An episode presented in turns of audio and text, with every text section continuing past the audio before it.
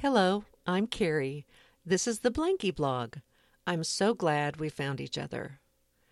I mentioned I might be talking about bullying. I'm not referring to random comments that inexplicably hurt someone's feelings. Here is a composite of several dictionary definitions of a bully a person who uses strength or power to intimidate, abuse, or mistreat those who are weaker or vulnerable. The idea of bullying makes me sad and mad. Oof. Hmm. Have you ever wanted to feel indignant, like totally self righteous about something, then realized, oh no, I've done that myself? I'm telling this because it might be helpful to someone. When I was 10, I got sucked into the spell of the most popular girl on the school bus. For two terrible weeks, we traded creative, creative, and horrible ways to ridicule the most vulnerable girl in fifth grade. We made fun of the way she walked, the way she spoke. We thought we were clever, I suppose. She did not deserve it. She had done nothing to bother us except to be different. It really wasn't even about her. It became about simple, stupid one upmanship. After several days, I started to imagine how I'd made her feel. I felt ashamed and eventually stopped, but I never apologized to her. Thirty years later, I saw that most popular girl on the bus at a class reunion. I reminded her of the miserable bullying we'd done. She'd not forgotten either. She admitted she'd been struggling with a lack of confidence at the time and was trying to fit in. The different girl reminded her of her own vulnerabilities, and she didn't like that. This was shocking. Someone that popular was struggling to feel like she could fit in. She challenged my perception of her popularity. You, she said, you were the most popular girl in the whole fifth grade. Everyone liked you. Well, this was news to me. That isn't how I felt. I was the tallest person in my class, the first to develop. I know. I was so envious, she said. No, no, no, you were so slim and petite. I was jealous that you got to look like a little girl longer. We looked at each other and wondered aloud if there was some way we could go back and tell our 10 year old selves that we were just wonderful, exactly how we were. Our families sure tried to tell us. They told us we were lovely and kind and clever.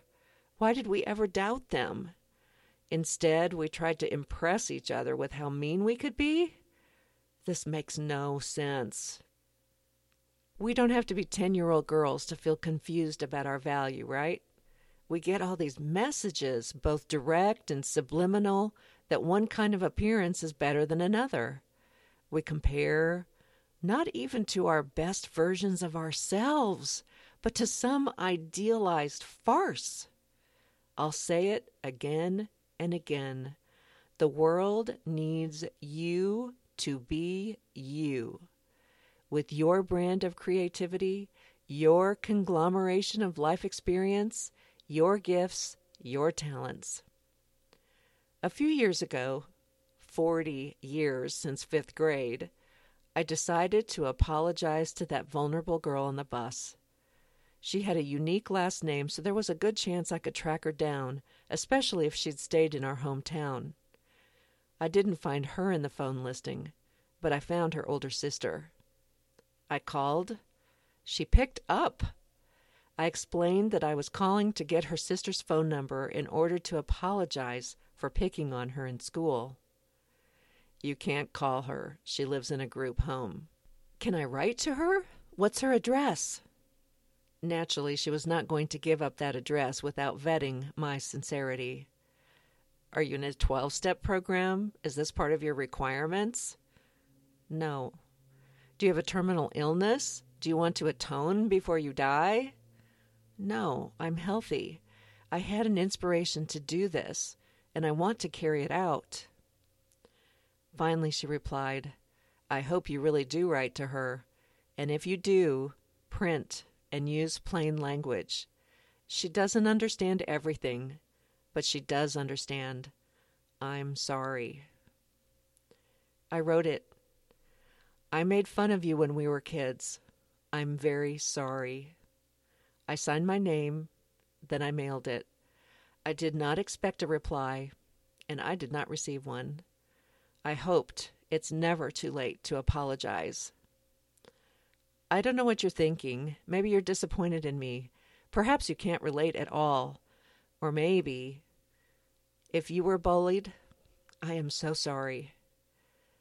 Perhaps you're remembering a time you mistreated someone vulnerable. You can't go back and change the past. If you decide to apologize, keep it simple. I don't think they want to hear your reasons or excuses. If your cruel behavior is ongoing, your apology won't mean a thing. If your remorse is genuine, it could mean everything. You can subscribe to this podcast at the usual places or at theblankie.blog. Next time, I think I'll talk about learning to drive. Remember that only you can be you. Consider yourself tucked in.